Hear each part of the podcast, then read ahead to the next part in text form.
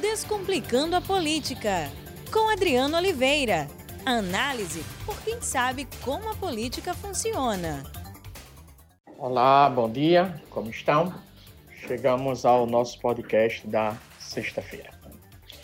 Bem, uma nova condenação para o ex-presidente Lula, condenação esta em relação ao sítio Atibaia, Condenação esta que vem referendar a decisão da Justiça de Curitiba, da República de Curitiba, onde lá o juiz Sérgio Moro, o ex-juiz Sérgio Moro, deixou a sua contribuição no seu exercício do cargo como principal juiz da Lava Jato. O que, é que significa essa nova condenação? Significa que é, é remota, continua sendo remota, a possibilidade do ex-presidente Lula vir a ser candidato novamente a presidente da República. Este é o fato. Porque ele foi condenado em relação, em razão do triplex, continua condenado, então ele não pode ser candidato a presidente da República em razão da lei da ficha limpa. Obteve agora uma segunda condenação do sítio de Baia. Essa condenação do sítio de Baia não permite que ele seja preso em virtude que o STF decidiu que não obrigatoriamente você fica preso em razão da segunda instância, do julgamento concluído na segunda instância, mas esse caso vai para o Superior Tribunal de Justiça e também vai para o Supremo Tribunal Federal. Vamos supor que ele venha a ser condenado nessas duas instâncias restantes, então o ex-presidente Lula volta à cadeia. Entretanto, existem alguns poréns que precisam ser colocados. Qual é, quais são esses poréns? O primeiro deles é de que a Justiça Federal de Porto Alegre ela teve um comportamento que foi criticado por diversos juristas. Qual seja, existe uma delação, uma, um julgamento do Supremo Tribunal Federal de que você, de que você, ao ser, ao um delator lhe denunciar, ao delator trazer alguma notícia sobre você, o réu tem direito de falar após o delator. Então, essa foi uma decisão que já foi decidida pelo Supremo Tribunal Federal recentemente, beneficiando alguns réus. Portanto, o Tribunal Regional Federal de Porto Alegre poderia ter considerado essa possibilidade e não considerou essa possibilidade. Isso significa o quê? Isso significa que os advogados de Lula recorrerão, recorrerão ao STF pedindo para que o STF venha a determinar que o processo do presidente Lula volte para a fase inicial, porque ele não teve direito, como réu, de falar após as acusações do delator. Então, é possível que o STF cumpra isso, venha a estabelecer isto. E, consequentemente, irá ocorrer um atraso no julgamento específico do Lula, nesse caso, especificamente do Cita Atibaia. Outra possibilidade também trazida é que, como a pena ela foi muito exagerada, segundo diversos juristas e, próprio, e, e, algumas pessoas componentes do STJ e do STF, é possível que o Superior Tribunal de Justiça também revise essa pena, revise essa pena, não tendo essa condenação tão majorada, tão alta de prisão.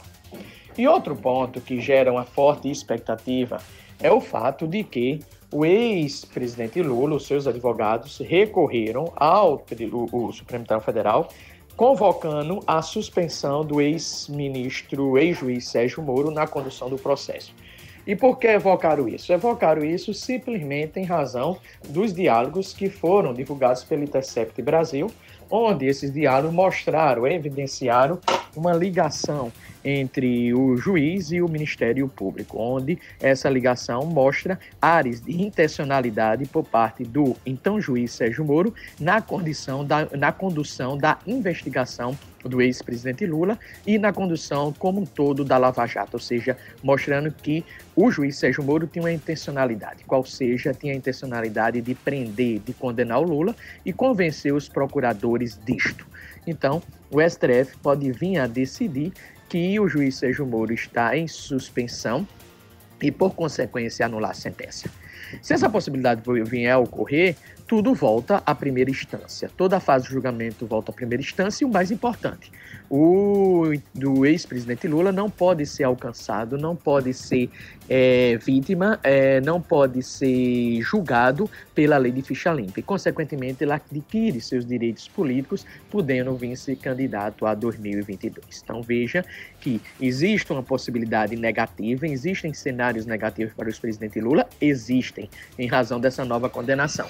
Mas também nós não podemos desprezar que podem existir, que existem cenários também positivos para o ex-presidente Lula, inclusive ele podendo vir a ser candidato em razão de quê? Em razão da possibilidade do STF julgar, colocar em suspensão as atitudes do ex-juiz Sérgio Moro quando ele conduzia a operação Lava Jato. Portanto, estamos num cenário de indefinição.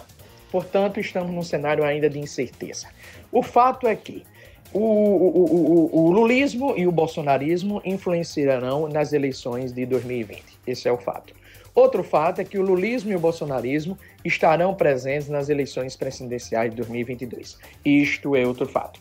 O que gera dúvida, o que gera incerteza nesse instante é que nós não sabemos, é que nós não sabemos de modo algum, se o presidente Lula poderá ser candidato. E outra pergunta fundamental: qual será e qual é a reação da opinião pública diante desse vai e vem da justiça? Diante desses diálogos que foram trazidos à tona pelo Intercept Brasil, ou seja, a Operação Lava Jato perderá a credibilidade, o lulismo continuará um processo de enfraquecimento ou manterá a sua força? O lulismo ressuscitará, crescerá, chegando a 60%, a 70% de popularidade? Então, estas são dúvidas que estão presentes em razão de quê? Em razão da Operação Lava Jato, em razão desses conflitos, desses vai e vem da justiça no que diz ao julgamento do ex-presidente Lula, em razão de que Lula pode ser vitimizado também a sua criminalização pode ser reforçada na opinião pública e, claro, o principal, em razão da força do bolsonarismo, que é o principal, que é a principal manifestação, o principal contraponto ao ex-presidente Lula.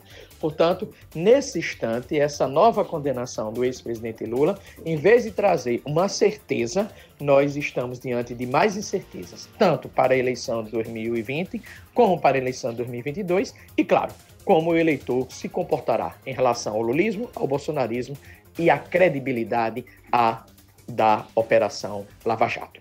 Pois bem, um grande final de semana, aproveitem e um bom dia. Forte abraço. Descomplicando a Política, com Adriano Oliveira. Análise por quem sabe como a política funciona.